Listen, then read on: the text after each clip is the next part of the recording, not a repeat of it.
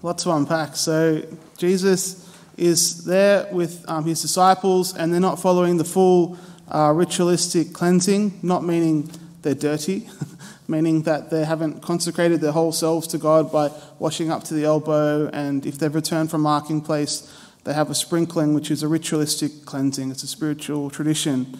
Um, they haven't done that, and they're eating. And then Jesus turns back to the, the people questioning and said, You hypocrites. Um, and he gives this example. This example illustrates the central point that he's talking about, which is they got so attached to human traditions, human regulations, that they forgot about what God had said to them, the revelation of God. So he gives an example of that what God had said to his people in the Torah, the scriptures that they had, was to honor your father and mother.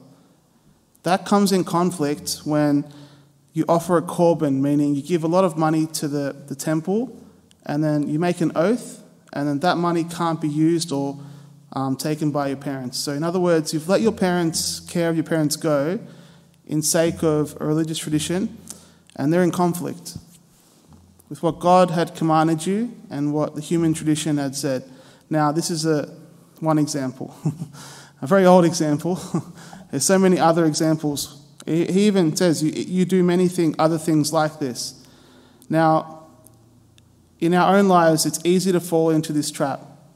We get so focused on our human traditions, on our um, traditions that we follow, and on religious devotion to certain practices that we do that are human origin, that we lose track of where uh, what Revelation is saying. The church is very careful with this, actually. The church, in, in its documents, in its major teaching documents, um, they, you notice that they give teaching and then they, they say this is where it comes from in Scripture. Like if you read the Vatican II documents, it says this is what we now believe, this is where it is in Scripture. It's very careful that what we do in our traditions, um, in, our, in our faith, is what God wants us to do.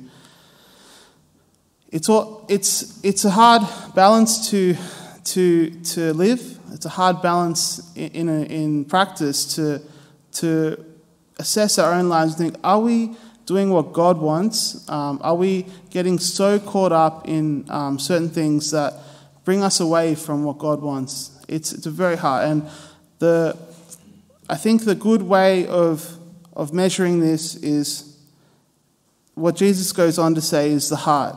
You know, the heart is what makes us unclean, not from outside, not from practices and, and certain things that, that we do, but it's all about the heart. It's about where, where is the motivation coming from?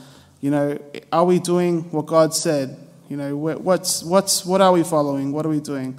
So it's quite a broad, um, abstract kind of teaching today, but I think a good way for us to understand is to ask that question Are we doing certain things that we've gotten used to that are removing us from a heart connection with God, are uh, actually doing things that make our practice of faith null and void.